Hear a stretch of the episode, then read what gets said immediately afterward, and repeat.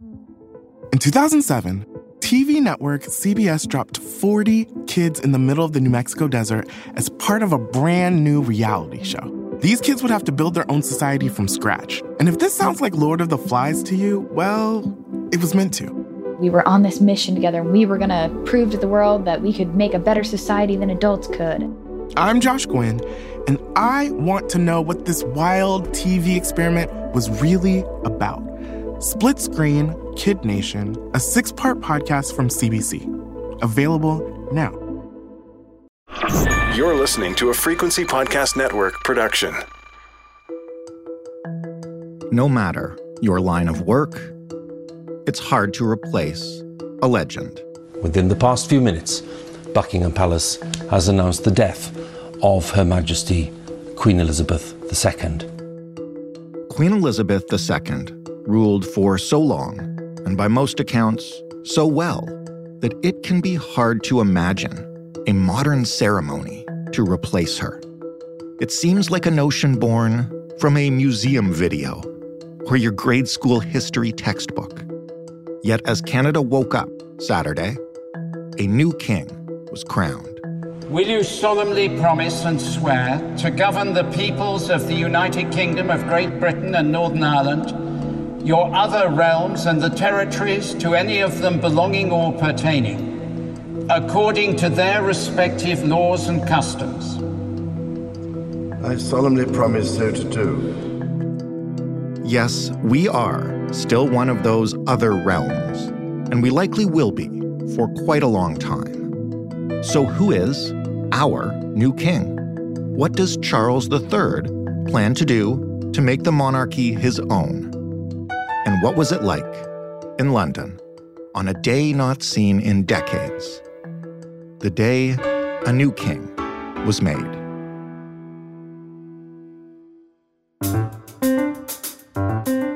I'm Jordan Heath Rawlings. On this special edition of The Big Story, I am joined by legendary Canadian journalist Lisa LaFlamme, who spent all week in London covering the coronation for City News. Hello, Lisa. Hello, Jordan. You spent a whole week there leading up to and including the ceremony. What was the mood like? Oh, well, I mean, the last time I was here, and I think the last time I spoke to you was September for the funeral of Queen Elizabeth, and you could not find a more jubilant mood this week compared to the crying in the streets we saw in September. There is a lot of excitement, just not necessarily for the king and the queen, but for the spectacle of it all. And people have been teeming into this city, tourists and people from across the country, just to be part of it and to see history. And today they saw it, albeit through a very, very soggy lens. No kidding. But I wanted to ask you, you mentioned the spectacle um, instead of the king and queen, perhaps. How long has it been since we saw one of these? And just how old and historic is the ceremony that took place today? Well, the ceremony goes back to 1066, including Westminster Abbey. So the two icons of the day, Westminster Abbey and Buckingham Palace. And this was the 40th monarch to be crowned. Uh, but we, I've obviously never seen one because the last coronation was 1953. The mother of King Charles, of course, uh, Queen Elizabeth, was crowned as a 27 year old. And here we are today with a 74 year old man. No surprises with Prince, or with, uh, I'm still calling him Prince of Wales from time to time, but King Charles will get used to it. So I think that's why I say it that way, because um, for the people here, there is for half the country, excitement, the other half, a little bit of ambivalence. But for the whole country, there's some patriotism attached to any big, major royal event. I have to ask you, as somebody who is ambivalent myself about the monarchy, uh, watching the ceremony, the choreography was the insane part to me. Like, what kind of preparation goes into an event like this? Every second seemed to be uh, scripted perfectly. You just nailed it, Jordan. I think that's what everybody would feel. I mean, you can't be so incurious not to want to see this kind of history that is a thousand years old, both the, the regalia that the king and queen had today as part of the ceremony, the very words that came out of their mouths, the songs that we heard. This is orchestrated to the second. And I think there were some obviously new touches, modern touches to try to reflect the Britain and the Commonwealth of today. So diversity and inclusion. But really, it was like watching a play unfold before your eyes everybody in their ermine costumes and crowns and mm-hmm. you know the swords it really is a, a, medieval ceremony and watching it in the year 2023 is really an experience what are a couple of these sights or sounds of the event that stood out for you? Because, yeah, you're right. As I watched it, you know, again, not even caring about the king or queen, it was like watching something from another time, even more so than the queen's funeral that we talked to you about before. It really is another time, though. I mean, that's why I find it so fascinating. It's as if, including the book, the Bible, the oath, I think that was a, an incredible moment for me to see that book that wasn't touched in 70 years and uh, you know the, the, it only comes out at coronations the oath the important wording that um, the church of england seeks to foster people of all faiths that was a new moment i think. We would never have heard that in 1953 there were other moments i think um, the sword and the orb and all of it where the the king goes behind the the the sort of screens, if you will, and he's almost down to his civvies in a very thin fabric shirt as if he's giving himself up to the Lord. And then, then out come a new set of robes. I mean, it really is, you have to follow the playbook. I was so lucky to have the great royal historian, uh, Helen Carr, beside me to help me and our viewers understand exactly what we were watching. You mentioned it, uh, so I'll ask you what was modernized for this ceremony? What was different? Well, there was multi faith, certainly. We've never seen that. Uh, rabbis, uh, imams, you, uh, every faith was, was there in Westminster Abbey today. It was a pared down crowd guest list that is considered modern. The queen queen elizabeth had 8000 people jammed into the abbey. Today there were 2200 there was royalty from other countries um, that has not happened in the past. Does that make it modern? It's hard to say but that's certainly one of the things this king is suggesting that he is going to somehow modernize the monarchy. It's not lost on them that they're losing the crowd, if you will, and certainly in Commonwealth nations. So I think that they were, their effort is to be more reflective of the countries that the royal family, the monarchy represents, and that includes Canada. Well, speaking of that, um, I played a clip in the intro of the oath in which uh, Charles promises to govern uh, not only the United Kingdom and Northern Ireland, but also, quote, all the other realms, and we are one of those. And as you mentioned, uh, Canada itself can be kind of ambivalent about the monarchy. What was our role in this ceremony, either formally or informally?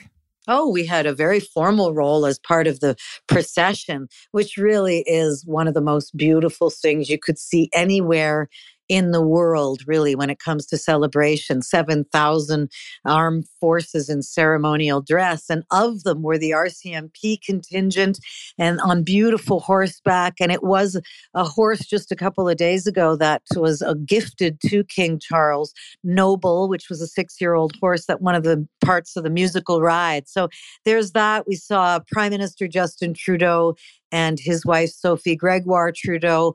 Most importantly, um, the king's representative in Canada, Governor General Mary Simon and her mm-hmm. husband Whit Fraser were there.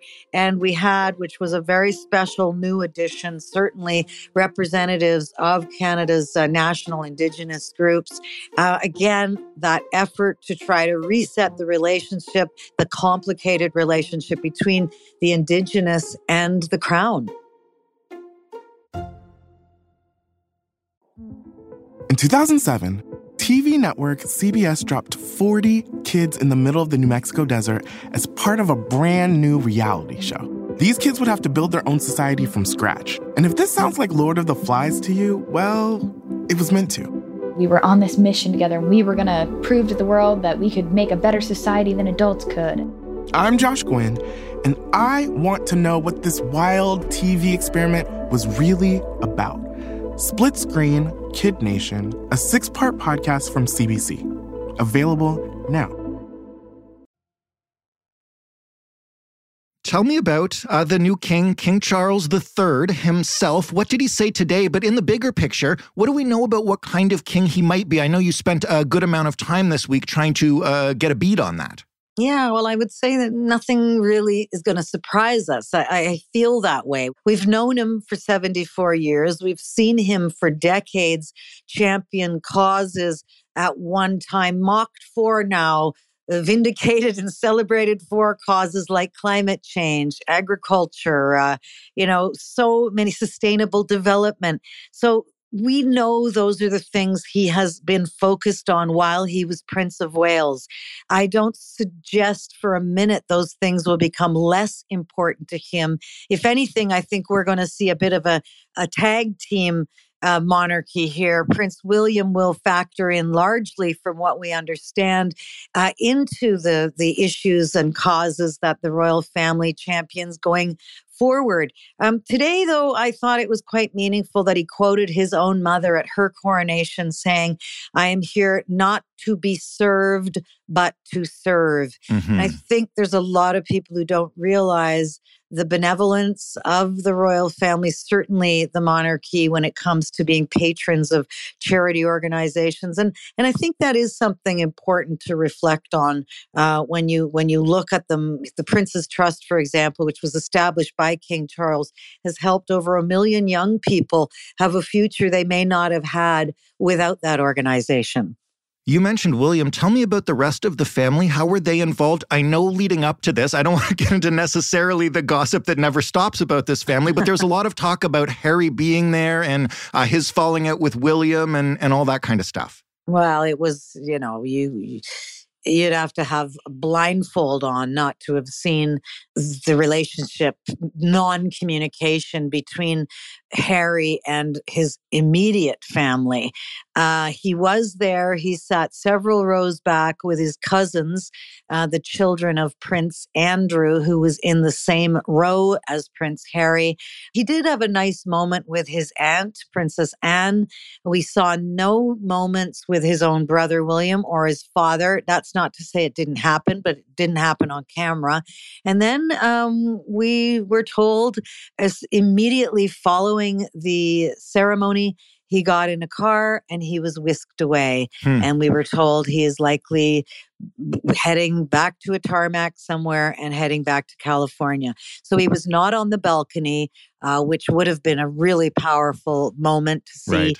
King Charles and his two sons. That did not happen. So clearly, uh, this is a relationship that is still damaged and will still require a great deal of work for them to get back on on, on the right track again. You mentioned, you know, it was about half and half, uh, totally supporting the monarchy and half being ambivalent about it. I've kind of said I feel the same way, and I know a lot in Canada do. Um, there's been a lot of discussion about this in the past little while. Did anything about this week address that? Do you think Charles has acknowledged or understands the the difficult job that is facing the modern monarchy if it's going to continue to be relevant? Oh, I would say a hundred percent from the from the royal journalists, the correspondents that I've talked to. They've changed things on the fly when they realize that it is not popular with the public and he is already not popular. Mm-hmm. So, you know, historically it would have been the order in the service today to the, the homage to to the people from the people to the pope in the service they they changed the wording almost at the last minute in that homage um, rather than an order in the draft of the text it became an invitation then to support the king. And little things like that. They're very aware of reputation and the popularity polls, all of those things. And I think it matters deeply, especially because his mother was such an asset to the Commonwealth. Mm-hmm. And I should think under his reign, he would hate to see that fall apart. Although more countries actually want to join the Commonwealth, it's just not, just not necessarily realm nations, of which Canada is one. Even Jamaica this week is still talking about uh, having a referendum so that they can discontinue the constitutional monarchy in that country, as Barbados did. I know that you, like everybody else in London, as you mentioned, uh, are wet and uh, probably tired from being up since uh, God knows when Canada time, at least. So I will let you go in a minute, but I want to ask you you know, you've covered basically everything uh, in your career. This is something nobody uh, has really covered in many, many years. What will stay with you from this week? What will you think back on, uh, you know, in, in retirement 10 years later? you know what always stays with me, and it is different every time, especially this a coronation. My own mother in 1953, who is a Londoner, slept out on that curb huh. the night before Queen Elizabeth's coronation. And I have heard that story my entire life. And this week, I saw people doing exactly the same thing, camping out on the mall in order to get a glimpse of something that is a rare spectacle in human history. And that is something for me. There was a sense of closure here to see after covering Queen Elizabeth for decades, covering her funeral in September. Now we see the new monarch, her son, and, uh, you know, as they say here, and we've heard it chanted across the streets of London and uh, by millions of people, long may he reign. And at 74, certainly he will not have the future his mother did. But it hmm. was a very monumentous event. And I was really honored to be here and have that chance to see history unfold. Whether you support it or not, it's always interesting to be in the middle of a textbook, right? It sure is. That's a great way to put it, Jordan. and I have some cool pictures to prove it. Lisa, thank you so much for this. Go get dry. And uh, I guess what a week for you. It has been. Thank you, Jordan. It's true. I need a hot cup of tea. So thank you so much. Great to talk to you. Lisa LaFlamme covering the coronation for City News. That was the big story. I hope you enjoyed this one. We wanted to give you a little taste of what it might have been like in London. You can find more at thebigstorypodcast.ca. As always, you can find us on Twitter at thebigstoryfpn or write us an email hello at thebigstorypodcast.ca. I'm Jordan Heath Rawlings. Thanks for listening, and we'll talk on Monday.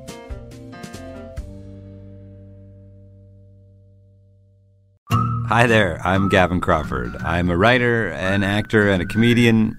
And for the last eight or nine years, I have been navigating life with my mother's increasing dementia. Has it been sad? Yeah. Has it been funny? Also, yeah. That's what my brand new podcast series, Let's Not Be Kidding, is about. It's the true story of my life as a comedian, my mom, and dementia. Let's Not Be Kidding. With me, Gavin Crawford a new seven part series from CBC Podcasts, available now.